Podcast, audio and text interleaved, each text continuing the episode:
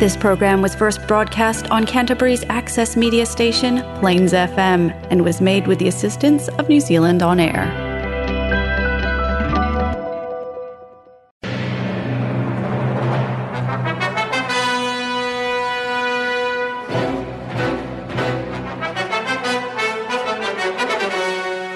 باقي من الزمن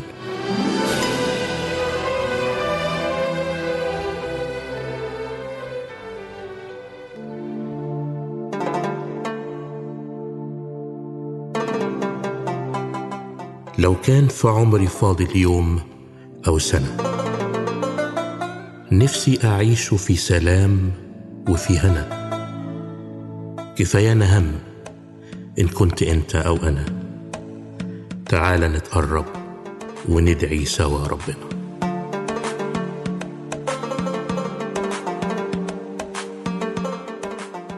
باقي من الزمن برنامج مسيحي باللغة العربية والفارسية. يعده ويقدمه بطرس مورجان. باقي من الزمن إبحار في قلب الزمن يأخذنا إلى بحار المعرفة الكتابية والروحية. فقرات ممتعة عظات ترانيم موضوعات تهمك ودراما إذاعية في باقي من الزمن. فابقى معنا.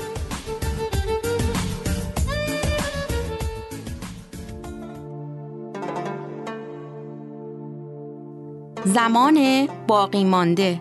یک برنامه مسیحی به زبانهای عربی و فارسی. حاوی برنامه های مسرت بخش، معزه ها، سرودهای مسیحی، نمایش های رادیویی و غیره. با ما باشید. أهلا بكم أصدقاء المستمعون في لقاء جديد وبرنامج باقي من الزمن. في حلقة اليوم أنتم على موعد مع فقرات جديدة وممتعة فاستمتعوا بها. في رحلة طويلة بالقطار جلس شاب لم يزد عن السابعة عشر من عمره في مقابل أحد رجال الأعمال وكانت تبدو على الشاب علامات القلق والتوتر فلم يكن يتكلم مع أحد بل كان ملصقا وجهه باهتمام على النافذة وكأنه ينتظر أن يرى احدا من الخارج. لكن من يستطيع رؤية أي شيء وسط الظلام الحالك؟ مضت الحال هكذا معظم الليل وأخيرا انقطع الصمت عندما سأل الشاب رجل الأعمال عن الساعة. وإن كانوا قد اقتربوا من محطة سميثفيل أجابه رجل الأعمال عن سؤاله ثم أردف قائلا لا أعتقد بأن القطار يقف في سميثفيل لأنها مجرد ضيعة صغيرة. لكن الشاب أجابه لقد وعدني المسؤول في القطار بأن يقف ليتسنى لي النزول إن أردت ذلك لأنني كنت أعيش هنا قبلا.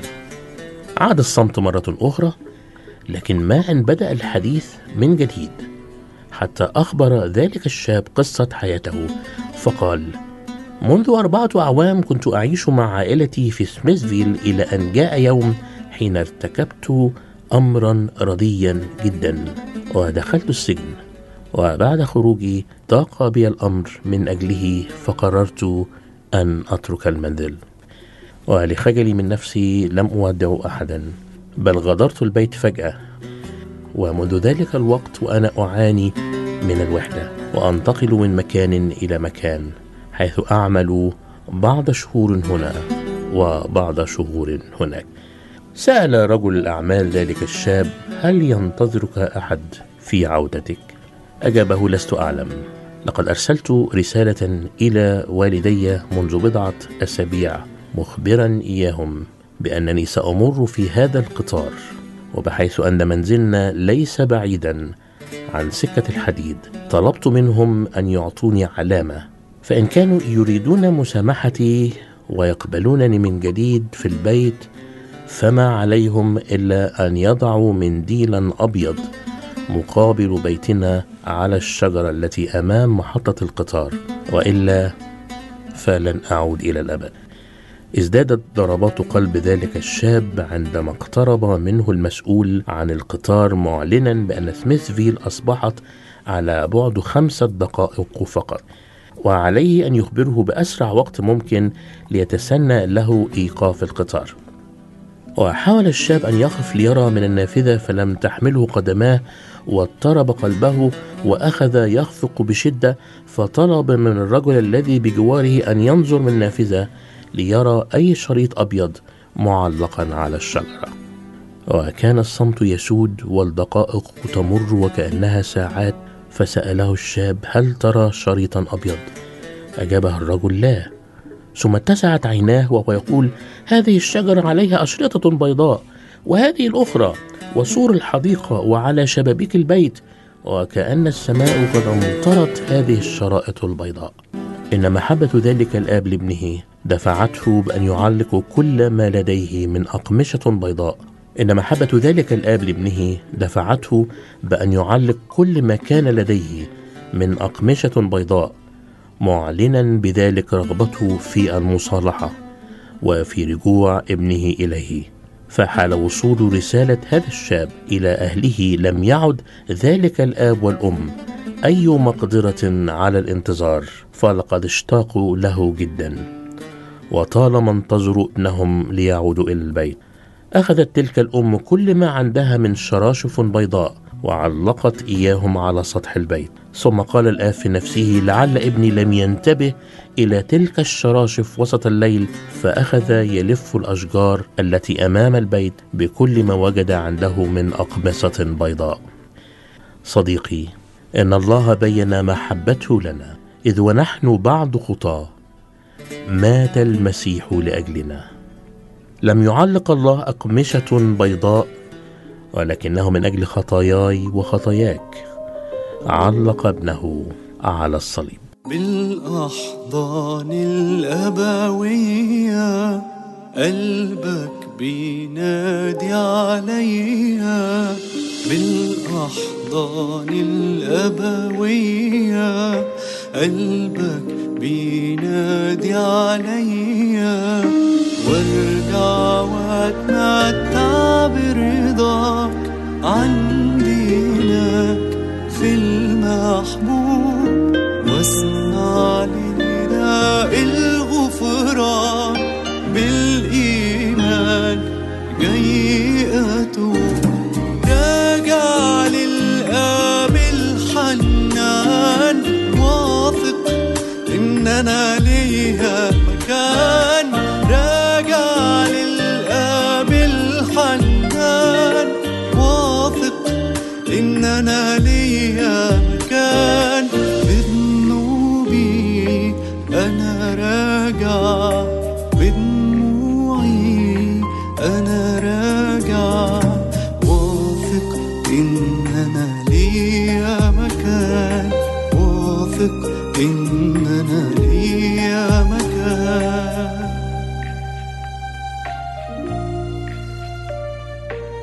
جايلك بخطايا سنيني عمري اللي انقضى في أنيني.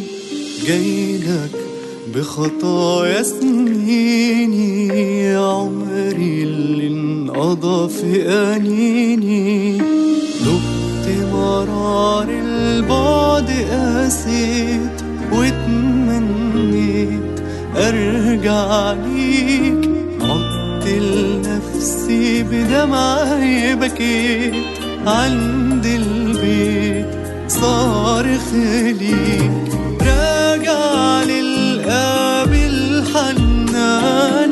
واثق إن أنا ليا مكان. راجع للآب الحنان. واثق إن أنا ليا مكان.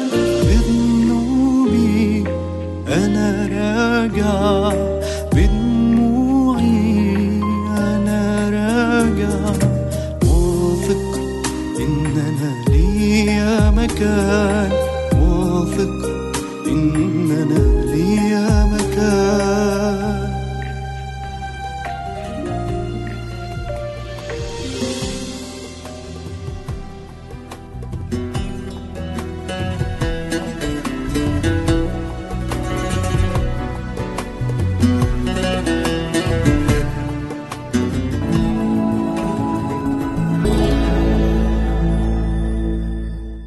ليه الأعمال الصالحة لا تجدي في الحصول على غفران الله.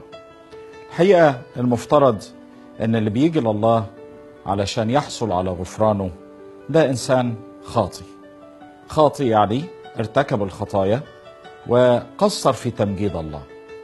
والخاطي بالخطية أصبح مذنب وأصبح نجس لكن الخطية فصلت بينه وبين الله والله هو الحياة.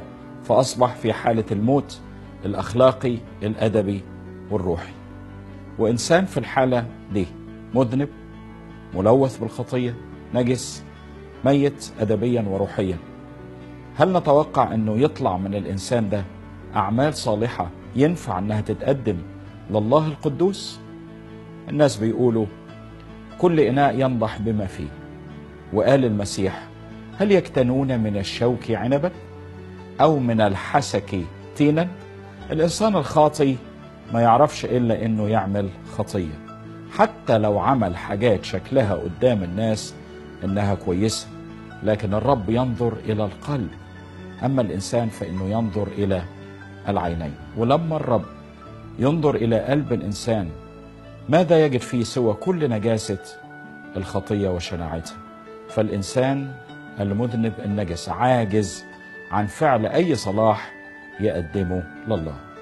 ثم إن أجرة الخطية مش هي أعمال صالحة لكن أجرة الخطية هي موت. فمحدش قال أبدا إن الأعمال الصالحة تكون توفي بدل الموت. وبعدين الله خلقنا مش علشان نعمل السيئات لكن علشان نعمل أعمال صالحة. فلو عملنا كل الصلاح ده ما يدينيش رصيد إضافي أستخدمه علشان أحصل على غفران الخطايا الحقيقة آدم بعد السقوط مباشرة. بعد السقوط في الخطية لما كلوا من الشجرة انفتحت أعينهما وعلم أنهما عريانان. أول حاجة عملوها مش رجعوا لله واعترفوا بخطيتهم لكن خاط أوراق تينا وصنع لأنفسهما مآزر. والمآزر من ورق التين تشير إلى كل الأعمال اللي بيحاول الإنسان أن يعملها علشان يستر بيها نفسه. لكن لما جه الله يطلب آدم آدم اضطر أنه يعترف. وقال للرب سمعت صوتك في الجنة فخشيت لأني عريان فاختبأت. بالرغم أنه كان لابس ورق التين. لكن ورق التين أو كل أعمال الإنسان مش ممكن تستره قدام الله ولا ممكن تضمن له الحصول على غفران الخطايا. فالمستور عن طريق الأعمال لسه عريان قدام الله. ولا يمكن أبدا الأعمال الصالحة تضمن الحصول على غفران الخطايا. ما عندي شيء أقدم لك غير حياتي. أغلى ما عندي بقدم لك عمري وحياتي. شيء أقدم لك غير حياتي أغلى ما عندي أقدم لك عمري وحياتي. من غيرك عمري ضياع في ضياع من غيرك قلبي حياته نزاع. انت الامل اللي مع عمره انت يا حبيب قلبي يا غالي. غيرك عمري ضياع في ضياع من غيرك قلبي حياته نزاع. انت الأمل اللي مع عمره ضاع انت يا حبيب قلبي يا غالي. اسمي على كفك نقشته بالدم يا غالي. وكنت عبد ورفعته للمجد العالي.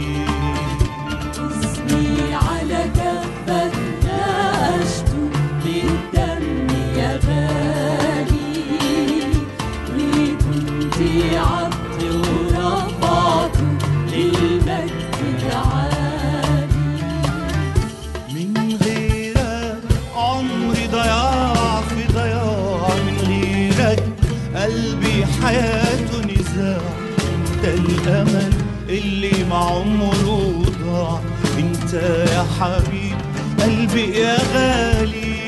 غيرك عمري ضياع في ضياع من غيرك قلبي حياته نزاع انت الامل اللي عمره ضاع انت يا حبيب قلبي يا غالي وبقيت ربي أنت فرحي ونبع سلامي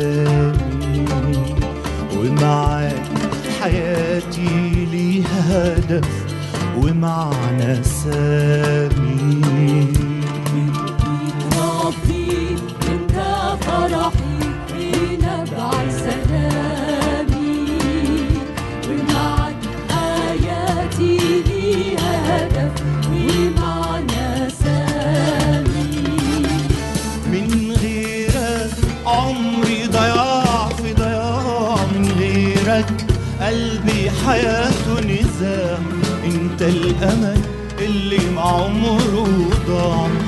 أنت يا حبيب قلبي يا غالي.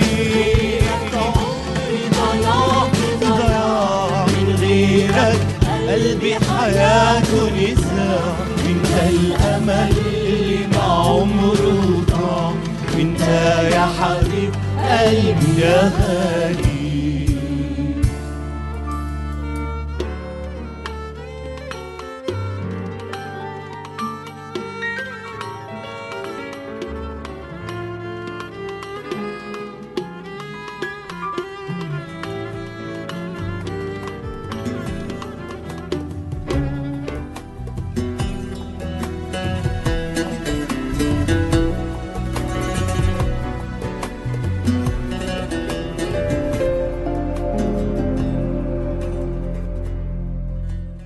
قد أكمل. كلمة لم يستطع أحد أن ينطقها من البشر على الإطلاق. لكن كلمة نطق بها ربنا ومخلصنا يسوع المسيح من فوق عود الصليب. المسيح قال في نهاية ألامه وصلبه قد أكمل. كلمة أو عبارة من كلمتين لكن تحمل معاني عميقة جدا جدا أحبائي. خلوني في البداية أرحب بكم أهلا وسهلا في حلقة جديدة من همسة ولمسة أحبائي. وخلونا النهاردة حول هذه الكلمة نقرأ عبارة واحدة من إنجيل يوحنا أصحاح 19 وعدد 30 يوحنا 19 عدد 30 يقول البشير يوحنا فلما أخذ يسوع الخل قال قد أكمل. ونكس رأسه وأسلم الروح. قال قد أكمل. ونكس رأسه أو سند رأسه وأسلم الروح. يا ترى قد أكمل. العبارة اللي من كلمتين ماذا تحمل لنا من معاني؟ خليني في الأول أقول معنى هذه الكلمة لغويا أحبائي. كلمة قد أكمل اللي استخدمها البشير يوحنا تيجي باليونانية تتلستاي.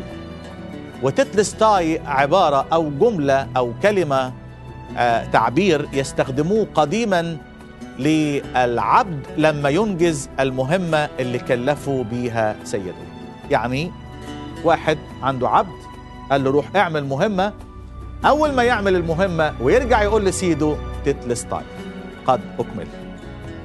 وتستخدم هذه الكلمة لما فنان يعمل لوحة كبيرة عجيبة ويخلص اللوحة بتاعته يكتب ويقول تتلستاي يعني أكملت وأنجزت كل شيء.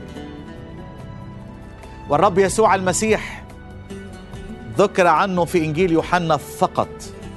الإنجيل الذي يشرح لنا أنه ابن الله. يقول هذه الكلمة تتلستاي وكأنه يريد أنا الله المتجسد. أنا الذي جئت إلى الأرض. أنا العبد الذي أتممت مشيئة السيد. وأنا الفنان اللي عملت أعظم لوحة في الوجود لوحة الفداء والخلاص والمشروع الإلهي والسماء للبشر الهالكين. أنا الفنان أكملت العمل. عشان كده بقول النهاردة تتلستاي يا لها من كلمة جميلة. هي ديت الهمسة اللي الرب عايز يهمس بيها في ودني وودنك.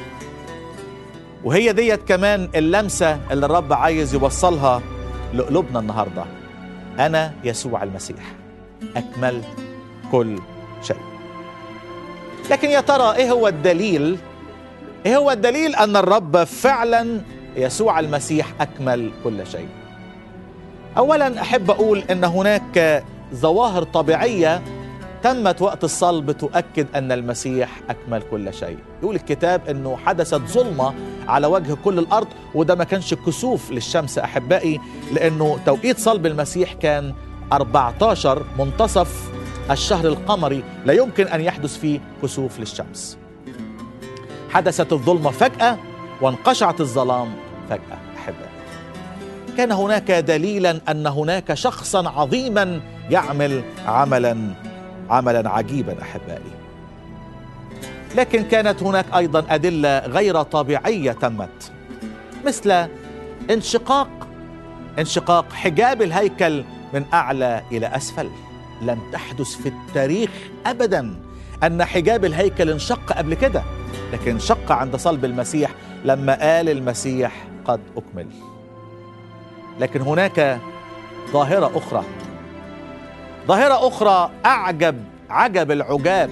تؤكد أن المسيح فعلا أكمل كل شيء يوم أن قام من بين الأموات.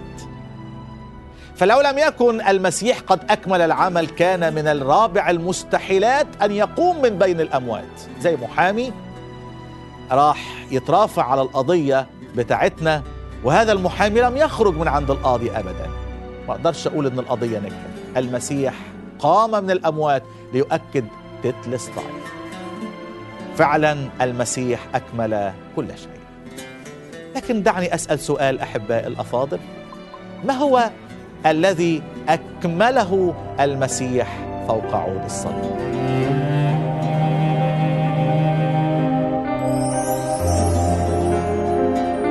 أمور كثيرة أكملها الرب يسوع المسيح في حياته على الأرض. وآخرها ما عمله فوق عود الصليب. أول كل شيء أحبائي أحب أقول إنه أكمل مشيئة الله الاب أتم مشيئة الله الاب بينما فشل الإنسان ابتداء من الانسان الأول آدم حتى إنسان صغير مثلي. الجميع زاغوا وفسدوا ليس من يعمل صلاحا. الجميع أعوزهم مجد الله. لكن المسيح قال قد أكمل تتلستاي المسيح أكمل مشيئة الآب. هو اللي قال عن نفسه في إنجيل يوحنا أصحاح ستة أحبائي أني نزلت من السماء لا لأفعل مشيئتي بل أفعل مشيئة الذي أرسلني هو اللي اتقال عنه في النبوة في مزمور أربعين أن أفعل مشيئتك يا إلهي سررت دي الهمسة واللمسة اللي الرب عايز يوصلها ليا وليك. المسيح أكمل كل شيء. وعشان كده شجعك كم امشي ورا اللي كمل. امشي ورا الكامل الذي كمل كل شيء. واوعى تمشي ورا واحد ناقص. ما عملش حاجة ومش هيقدر يعمل لك حاجة. عشان كده قال المرنم أتبع يسوع بلا بلا رجوع. اسمعوا كده في إنجيل يوحنا صح ستة. هو بيقول إني نزلت من السماء لأفعل مشيئة الآب في يوحنا 6 عدد 38 لأن هذه مشيئة الذي أرسلني أن كل من يرى الإبن ويؤمن به تكون له حياة أبدية وأنا أقيمه في اليوم الأخير. عملها وتممها. عشان كده كان ليه حق يقول قد لكن أمر آخر أكمله المسيح أحبائي. أمر آخر بيهمس المسيح في ودنك ويقول لك أنا أنا كملته. يا ترى إيه هو الأمر اللي عمله المسيح وأكمله؟ استطاع المسيح أن يظهر الآب يظهر الله الآب للناس أحب كل الرسل اللي جم قبل كده كل الأنبياء اللي جم قبل المسيح ما قدروش لا يشوفوا الله ولا قدروا كمان يظهروا الله للناس أحبائي في يوم من الأيام حب موسى يشوف ربنا قال له آسف يا موسى الإنسان لا يراني ويعيش. لكن جاء المسيح. جاء المسيح. يقول الكتاب في إنجيل يوحنا صح واحد عدد 18 الله لم يره أحد قط. الابن الوحيد الذي هو في حضن الآب هو خبره. جاء المسيح وأعلن من هو الله. تتلسطاي قد أكمل مجدا ليك يا رب. هللويا. تتلسطاي أنا أكملت كل شيء. أنا تممت المشيئة الإلهية بخلاص البشر وكمان كملت إعلان الله للناس. مين قدر يعلن الله للناس أحبائي الأفاضل؟ يقول كاتب العبرانيين في الأصحاح الأول الله بعدما كلم الآباء بالأنبياء قديما بأنواع وطرق كثيرة كلمنا نحن في هذه الأيام الأخيرة في ابنه في الرب يسوع المسيح. أكمل كل شيء. تتلس عشان كده النهارده أتمنى تكون الهمسة واللمسة وصلت لقلبي وقلبك. هل تعرفت على هذا المسيح الرائع؟ الذي قال قد أكمل أنا أدعوك أدعو كل مؤمن أدعو كل خاطي بعيد عن المسيح أدعو كل قريب. تعال وتعرف عليه. تعال إليه وسلم ليه وحط باقي العمر عليه. اديله حياتك. هو قال قد أكمل. يمشي معاك يضمن لك الأبدية يقودك الرب على الدوام والرب معكم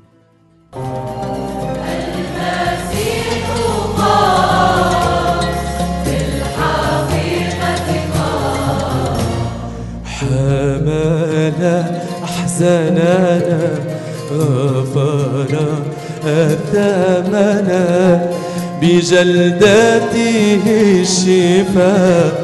وهو نبع السلام المسيح قام. بالحقيقة قام. المسيح قام.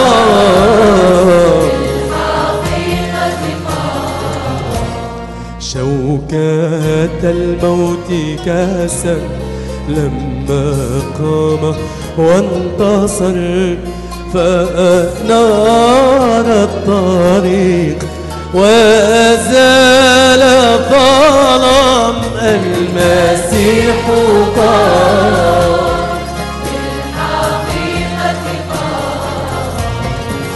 المسيح قام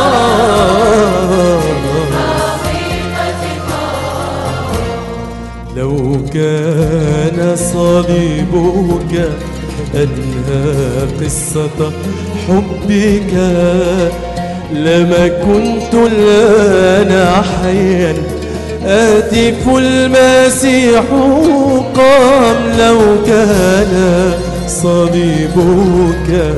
أنهى قصة حبك لما كنت الآن حيا أهتف المسيح قام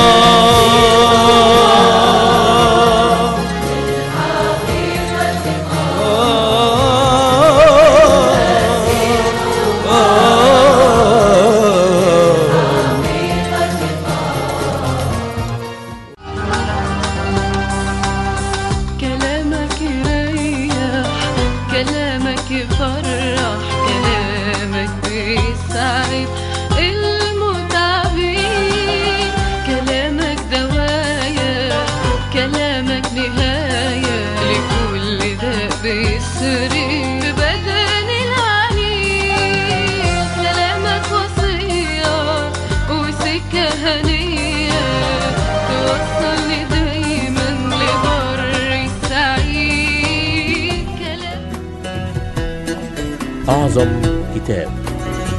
أهلا بكم مستمعي الكرام مع لقاء جديد وأعظم كتاب. ما زلنا أصدقائي المستمعون نقدم لكم نظرة عامة على أسفار الكتاب المقدس بداية من العهد القديم حتى يصبح لدى مستمعي الكرام فكرة واضحة عنه. وفي النظر إلى العهد القديم وجدناه مقسما إلى عهود أو عصور مميزة يتصدرها شخصيات كتابية بارزة فقد تكلمنا عن عصر البدايات من آدم إلى نوح ثم انتقلنا إلى الآباء بداية من إبراهيم أبو الآباء إلى أن توقفنا عند موسى أشهر أنبياء العهد القديم ثم يشوع الذي قاد الشعب بعد موت موسى. في حلقة اليوم سننتقل في رحلتنا إلى عصر جديد هو عصر القضاة ثم عصر الملوك من بعده فلنستمع معا. ابتدينا من الحلقة اللي فاتت وفتحنا تاريخ العهد القديم اللي ابتدى من سفر التكوين الإصحاح الأول اللي قلنا البطل الأولاني اللي بنقابله هو آدم ثم نوح ثم آه، إبراهيم وعشيرة إبراهيم عائلة إبراهيم كلها ثم موسى آه، ثم يشوع. أنا عايز أقول إنه في الجزء ده اللي إحنا شفناه مع بعض أخذ سفر التكوين وأخذ باقي اسفار موسى وانتهى بسفر يشوع. وبالتالي أول ست اسفار في الاسفار التاريخية اللي مجموعها كله 17 سفر. إحنا شفنا فيهم عصرين. عصر سميناه عصر البدايات اللي هو العصر اللي فيه آه، آدم ونوح وقلنا ليه سمي البدايات. ثم عصر الآباء اللي بيبتدي بأول الآباء وأبو الآباء اللي هو آه، إبراهيم. بعد كده اتكلمنا عن آه، موسى باعتباره هو المحرر والمخلص وهو النبي اللي الرب نفسه شهد ليه عند موته بأنه لم يقم نبي في كل إسرائيل مثل موسى. وقلنا الكلام ده موجود في تثنية 34 عدد 10 ويعتبر أفضل شاهد ممكن يوضع على أي مقبرة على نهاية حياة إنسان الشهادة اللي شهدها الله بذاته عن موسى. أنا عايزكم بعد كده نشوف إيه اللي حصل بعد عصر البدايات اللي زي ما شفنا بينتهي بنوح ثم عصر الآباء اللي بينتهي بينتهي بيشوع. بندخل على عصر جديد بعد يشوع بندخل على عصر جديد. عصر غريب شوية. اولا هذا السفر اللي هو سفر القضاة الذي يأتي بعد سفر يشوع هو السفر الوحيد في الستة وستين سفر في العهد القديم والجديد اللي كتبت له مقدمة. ومقدمة موجودة في داخل السفر. عادة مقدمات الأسفار موجودة آه، ناس بتعمل تقسيم للسفر عناوين للسفر آه، أفكار رئيسية في السفر لكن ده لا ده موجود جوه السفر. والكلام ده بنقدر نكتشفه في سفر القضاة الإصحاح الثاني من عدد 11 لعدد 19 قضاء إصحاح 2 من من من 11 ل 19 هو اولا مقدمة لسفر القضاء وملخص سفر القضاء.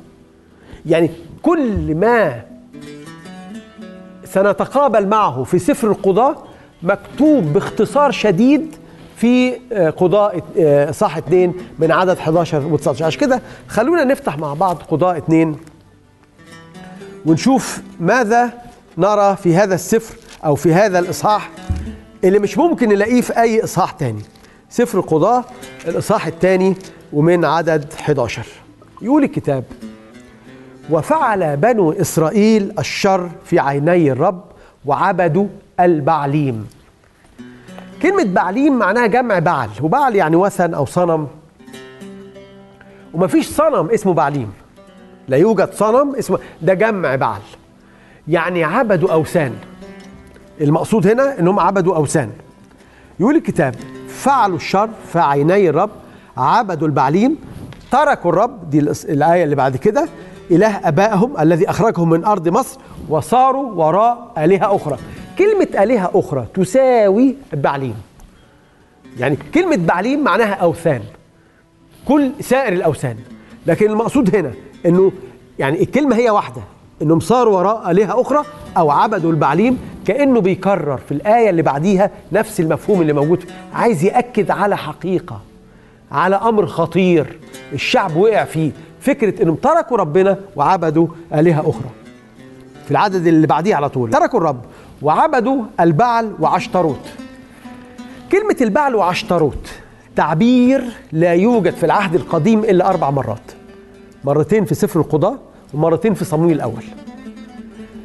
كلمة البعل معناها يعني كلمة ترمز إلى الإله الذكر وعشتروت ترمز إلى الإله الأنثى. الكلمتين مع بعض تعبير يعني في العبرية جميع أنواع الآلهة الذكر منها والأنثى. وبالتالي كلمة بعليم آه كلمة البعل وعشتروت تساوي في مفهومها آلهة أخرى. تساوي في مفهومها البعليم. وبالتالي إحنا قصاد حقيقة. الوحي الكتابي بيأكد ثلاث مرات بثلاث طرق. يعني إنه هذا الشعب ترك الرب. عبدوا آلهة أخرى. أغاظوا الرب. الكلام ده موجود في هذا الجزء. أغاظوا الرب.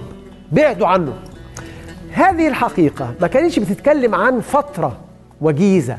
بتاعت قاضي أو اتنين لا ده كل القضاة اللي في زمن القضاة كل العصر من بدايته لنهايته لم يشهد إلا هذا أنهم يتركوا الرب إلههم اللي أخرجهم من أرض مصر وراحوا وزنوا وراء آلهة أخرى الكلام ده معناه إيه؟ أيضا إن هذا الشعب زي ما هنقراه دلوقتي مفيش حد اتعلم من التاني بالعكس كل واحد ورث التاني. يعني وأنا بقول في عصور كتيرة بتحصل كده. في أيام كتيرة بتحصل كده. لزمن طويل أوقات في أمم في شعوب بتعمل كده مع إلهها. ال- الأمر ده زي ما شفنا اتكرر ثلاث مرات. بيقول الكتاب بعديها بقى في عدد 14 فحمي غضب الرب على إسرائيل. فدفعهم بأيدي يعني سلمهم. وسلمهم يعني تركهم. يعني مجرد إن ربنا رفع إيده ورفع حمايته عنهم معناه إن هو دفعهم إلى أيدي الناهبين اللي هم الأمم اللي حواليهم. وزي ما قلت في في بدايات الحلقات دي إنه هذا الشعب نقدر نعرف تاريخه من علاقته بالأمم اللي حواليه. يقول إيه؟ فدفعهم بأيدي ناهبين نهبوهم وباعهم بيد أعدائهم حولهم ولم يقدروا بعد على الوقوف أمام أعدائهم. ما ما قدروش. كانوا في هزيمة كانوا في استعباد على طول. هذا الشعب لم يعرف إلا الاستعباد الاستعباد بسبب ابتعاده عن الله. وبعديها بقى يقول إيه؟ في عدد 16 وأقام الرب قضاة فخلصوهم. القاضي هنا هو مخلص. ولما نقرأ سفر القضاة دائما كلمة مخلصا يعني هذا. هذا هذا القاضي دوره الرئيسي أن يخلص شعبه أو هذا الشعب من الظلم أو من الاستعباد من الأمم اللي حواليه يقول الكتاب ولقضاتهم أيضا لم يسمعوا. بل زنوا وراء آلهة أخرى. فكرة آلهة أخرى فكرة ترك الرب. يعني هذه ال... ال... ال- هذا الأمر المتكرر باستمرار. آه، زمن القضاة عصر القضاة في تعريف علماء الكتاب هو أسوأ أسوأ عصر في حياة يعني في شعب في حياة الشعب. أسوأ العصور على الإطلاق. في إيه بقى؟ دينيا وأخلاقيا. تركوا ربنا خالص وأخلاقهم ضاعت. يعني الشعب ده أو العصر ده لو عايزين نختصر حياة الشعب دي كانت إيه؟ بعد عن ربنا بعد عن وصيته بعد عن طاعته. وفي نفس الوقت التصاق وعبادة. يقول الكتاب هنا واتقوا. تخيلوا ناس بتتقي ال- الأوثان والآلهة الغريبة بدل من عبادة الله. الأمر ده بيخلي عصر القضاة هو أسوأ آه، عصور آه، هذا الشعب في كل تاريخه. يعني من سفر التكوين لغاية ملاخي هذا الشعب لم ي... يعني لم يمر بعصر أسوأ من هذا العصر من الناحيه الدينيه ومن الناحيه الأخلاقية. نستكمل حديثنا بعد الفاصل وبستنى دايما صوتك يا يسوع.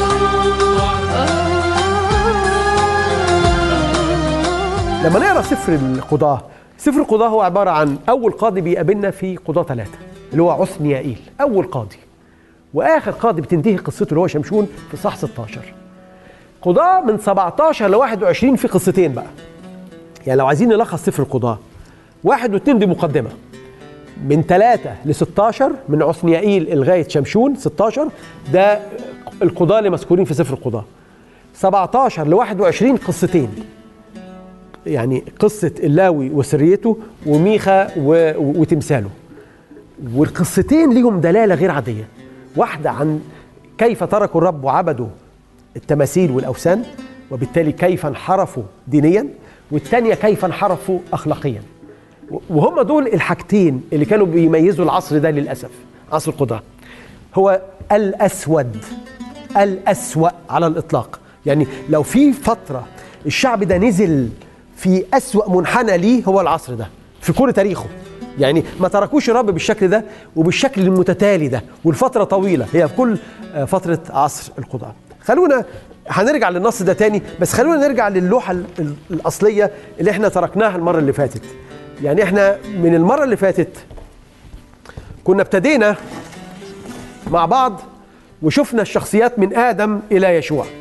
وقلنا إن الجزء ده هو البدايات والجزء ده اللي هو إبراهيم وعشيرته وموسى ويشوع بيمثلوا عصر الاباء إيه العصر الثالث إحنا عندنا قصاد عصر أول وعصر ثاني إيه العصر الثالث عصر القضاه يبقى ثالث عصر هنا معانا هو عصر القضاه في عصر القضاه عندنا شخصيات وعندنا شوا- شواهد كتابية وعندنا أحداث. فخلونا نشوف مع بعض العصر ده مش إزاي. أول شخصية بتقابلنا هي عثنيائيل أخو كالب. عثنيائيل ده أول قاضي قضى لإسرائيل. وآخر قاضي قضى لإسرائيل هو صموئيل. بس طبعا صموئيل مش موجود في سفر القضاء موجود في صموئيل الأول. لكن يبقى إحنا عندنا عثنيائيل هو أول قاضي على الإطلاق في كل القضاة وشمشون هو آخر قضاة سفر القضاة آخر قاضي في سفر القضاة.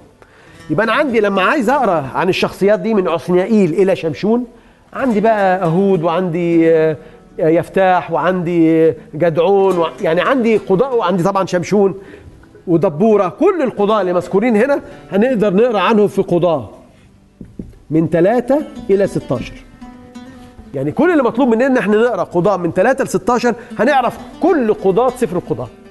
بعد 16 القصتين اللي اتكلمت عنهم فدول ملحق يعتبروا.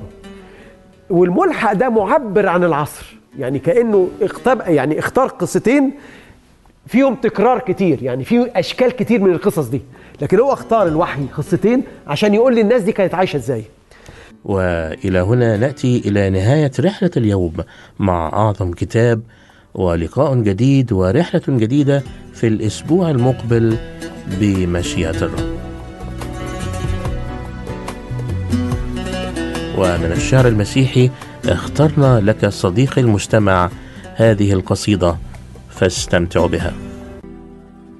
فتح الصليب ألفين سنة لكن أنا حاسس بأنفاس المسيح فوق الصليب. أقوى من الريح والغضب أقوى من النار واللهب أقوى من الحقد اللي كان قايد في صدر المجرمين. أقوى من الوجع اللي كان ساكن في قلب المجروحين. أقوى من الحزن التقيل.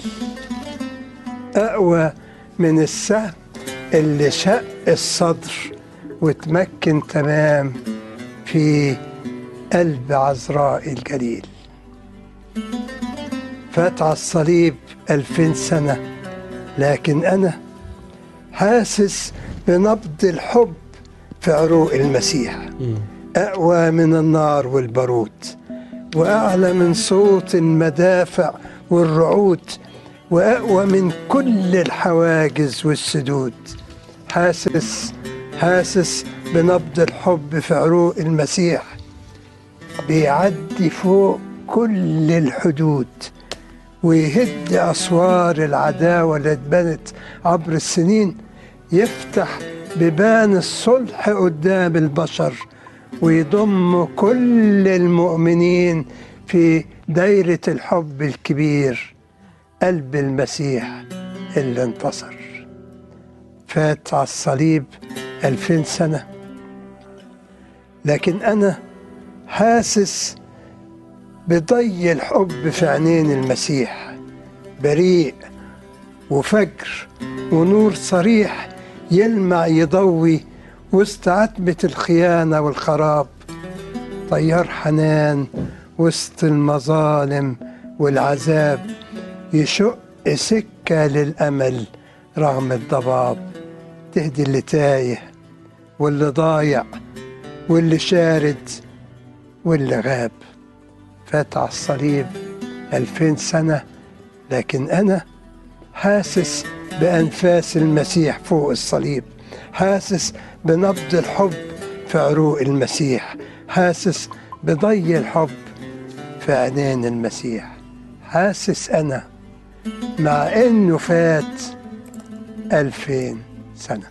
وبهذا نأتي صديقي المستمع إلى نهاية الفقرات باللغة العربية وسنستكمل البرنامج باللغة الفارسية.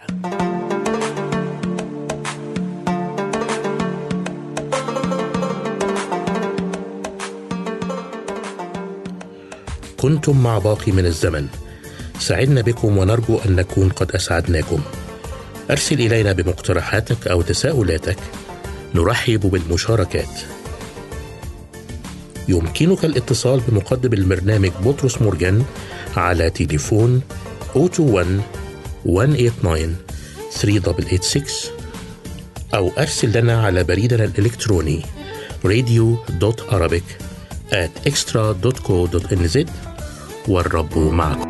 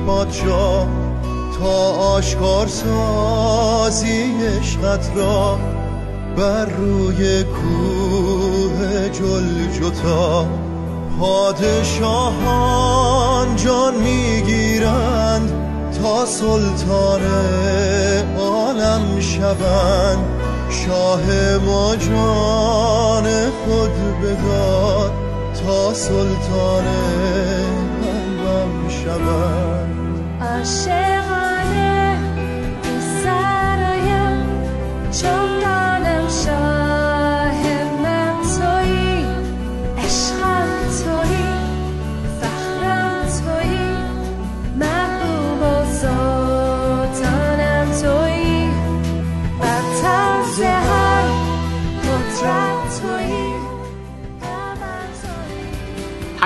عاشقانه خدا برای ما در کتاب اول سموئل نهمین کتاب عهد عتیق امروز چه می‌تونه باشه؟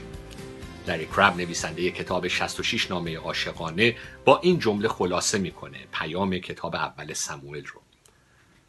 The cure will hurt. شفای خدا دردناک است. هدف خدا اینه که ما رو از درون عوض کنه. ارزش های ما رو آرزوهای ما رو انگیزه های ما رو اهداف و اهداف ما رو. خدا می‌خواد ما به طرف قدوسیت و کمال او تو زندگی حرکت کنیم.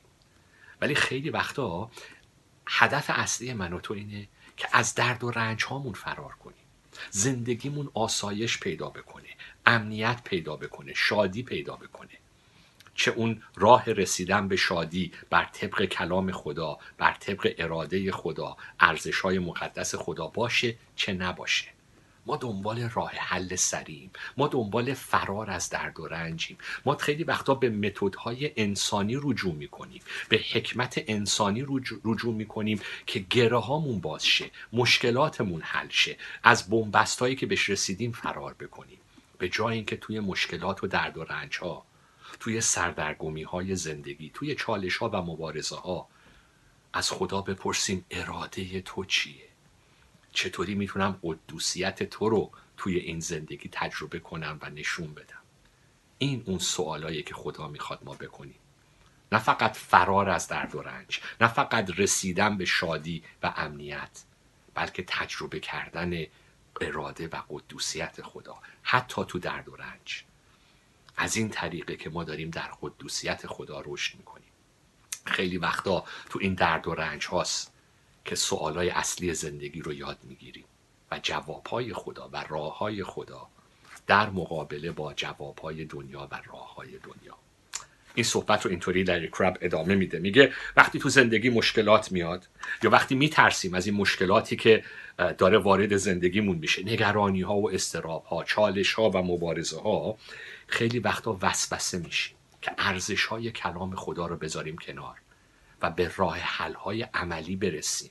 یه کاربردی راه حل های کاربردی که جواب سریع بگیریم که هرچی زودتر از درد و رنج فرار کنیم. سوالمون اینه که چطوری زندگیمو می‌تونم بهتر بکنم؟ به جای اینکه سوالمون این باشه که چطوری می‌تونم قدوسیت خدا رو درک بکنم و چطوری می‌تونم خدا رو با تصمیمات و عکس العمل هام توی شرایط سخت خوشنود بکنم. خیلی وقتا به جای خوشنودی خدا دنبال خوشنودی خودمون و شادی و شادی های خودمون و اهداف خودمون هستیم. خیلی زیبا. لری کرب میگه که خیلی وقتا ما فکر می‌کنیم که کتاب مقدس داستانهاش و تعالیمش درباره ماست. که من چطوری مشکلاتم رو حل کنم. من چطوری به آرزوهام برسم. من چطوری شفا رو دریابم. من چطوری زندگیم بهتر بشه. زندگی زناشوییم زندگی شغلیم خدمتم. نمی‌دونم لذتهای زندگیم رو می‌خوام بیشتر بکنم. شادابی و شادی و امیدم رو می‌خوام بیشتر بکنم. ما وارد کتاب مقدس میشیم. خیلی وقتا به خاطر خودمون. فکر می‌کنیم ما محور داستانهای کتاب مقدس هستیم. ولی دائم خدا داره به ما یادآوری می‌کنه که شخصیت اصلی کتاب مقدس خداست. محور داستانهای کتاب مقدس خداست. مرکزیت کتاب مقدس خداست نه من و نه تو. نه اینکه زندگی من و تو باید بر وفق مراد ما باشه بلکه چطوری زندگی خودمون رو تطبیق بدیم با نقشه های خدا اهداف خدا اراده مقدس خدا. داستان اصلی من و تو نیستیم. داستان اصلی زیبایی این خدا و راه راه نجات این خداست برای زندگی من و تو و برای بشریت. توی این داستانهای اول سموئل داستانهای زندگی حنا زنی که باردار نمیشه داستانهای سموئل نبی شاول و داوود توی زندگی این افراد هست که من و تو درسهای مهمی رو می‌تونیم یاد بگیریم. با حنا با یه زنی روبرو میشیم که باردار نمیشه و وقتی که خدا جواب دعاهای حنا رو میده و بهش یک فرزند میده بهش یک پسر میده. خیلی زیبا کرب مطرح می‌کنه که بزرگترین شادی و سرودهای ستایش حنا به خاطر این نبودش که باردار شد و خدا جواب دعاهاشو داد و بهش یک پسر هدیه داد بلکه بزرگترین شادیش این بودش که این فرزند رو به خدا تقدیم کرد. حنا خودش رو و فرزندش رو تسلیم نقشه ها و اراده خدا کرد. این دلیل شادی حنا هستش. حنا باور داشت که خدا هدف داره برای خودش و برای فرزندش. از اهداف و نقشه های خدا با خبر نبود که قراره با این پسری که بهش خدا هدیه داده چیکار بکنه. ولی باور داشت. که بهترین کاری که می‌تونست بکنه تسلیم کردن این فرزند به نقشه های خدا بود. این سموئل رو می‌بینیم نبی خدا که بزرگ میشه آخرین داور قوم اسرائیل در اطاعت خداست ولی با قوم اسرائیل روبرو میشه که خودشون رو دارن مقایسه می‌کنن با قوم های دیگه. خدایی رو که قرار بود پادشاه قوم اسرائیل باشه یهوه میگن ما اینو نمی‌خوایم. ما می‌خوایم یه پادشاه داشته باشیم مثل پادشاه های قوم های اطرافمون. ما خدا رو نمی‌خوایم که رهبر زندگی ما باشه اولین حرف زندگی ما باشه. ما می‌خوایم مثل بقیه خودمون تعیین کنیم پادشاه رو. ما می‌خوایم یه پادشاه مثل بقیه داشته باشیم. هر وقت من و تو کلام خدا رو کنار می‌ذاریم و می‌خوایم با متدهای انسانی با ارزشهای انسانی با روشهای دنیوی تو خدمتمون جلو بریم تو زندگیمون جلو بریم تو کلیسامون جلو بریم داریم مثل قوم اسرائیل رفتار می‌کنیم. بله جواب شاید زودتر بگیریم. شاید خوشحال بشیم. شاید غم و غصمون بره کنار. ولی اگر از طریق کنار گذاشتن کلام خدا و ارزش های کلام خداست اون شادی هیچ وقت پایدار نخواهد بود. اون راه حل هیچ وقت دائمی نخواهد بود. تراژدی داستان اول سموئل بر اساس این واقعیته. که قوم اسرائیل میگن ما خدا رو نمی‌خوایم پادشاه ما باشه. ما می‌خوایم خودمون یه پادشاه داشته باشیم. هر وقت من و تو تو زندگیمون میگیم ما اراده خدا کلام خدا ارزش های خدا رو نمی‌خوایم که حاکم باشه روی زندگی ما. ما می‌خوایم مثل ارزش های دنیا بر طبق ارزش های دنیا بر طبق حکمت دنیا تصمیم بگیریم و زندگی کنیم. داریم تراژدی اول سموئل رو تجربه می‌کنیم.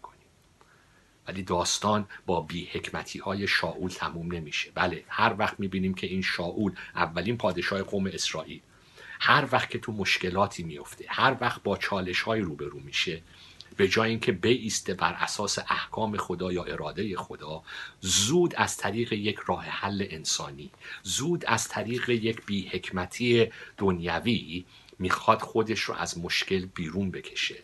ولی در آخر می‌بینیم که شکست می‌خوره. ولی داستان ادامه پیدا می‌کنه با داوود. وعده یک پادشاهی که دنبال قلب خداست. داوود تصویری از عیسی مسیحه اون پادشاهی که فرزند داووده و اراده پدر رو تو زندگیش اول می‌ذاره. بله داوودم پادشاه کاملی نیست. داوودم گناه می‌کنه. داوودم شکست می‌خوره. ولی قلب داوود دنبال خداست. قلب داوود به خدا چسبیده. دعوت خدا به من و تو اینه که من و تویی که حالا وارد پادشاهی فرزند خدا شدیم. مثل مسیح اجازه بدیم که تمام تصمیماتمون بر اساس اراده خدا باشه. نه بر اساس حکمت انسانی بر اساس راضی کردن به خاطر راضی کردن دیگران به خاطر اینکه مشکلاتمون زود حل بشه بلکه مثل مسیح یاد بگیریم. که خودمون رو تسلیم اراده خدا بکنیم. چون در این تسلیم شدن به اراده خدا به قدوسیت خداست که شفای واقعی رو تجربه می‌کنیم.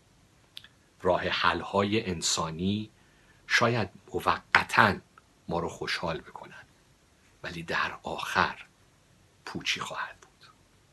ولی تسلیم شدن به قدوسیت خدا به احکام خدا تسلیم شدن به حاکمیت خدا تو زندگی. راه شفاست راه شادی واقعیه و راه رشد در قدوسیت. مرسی که با من بودی تا هفته آینده. خدا نگهدار. با ما باشید در زمان باقی مانده. ما از توجه شما سپاس گذاریم. پیشنهادات یا پرسش های خود را برای ما ارسال نمایید. ما از مشارکت شما استقبال می کنیم راه های تماس با ما 0 21 189 38 86 radio.arabic at برکت خدا بر شما عزیزان باد.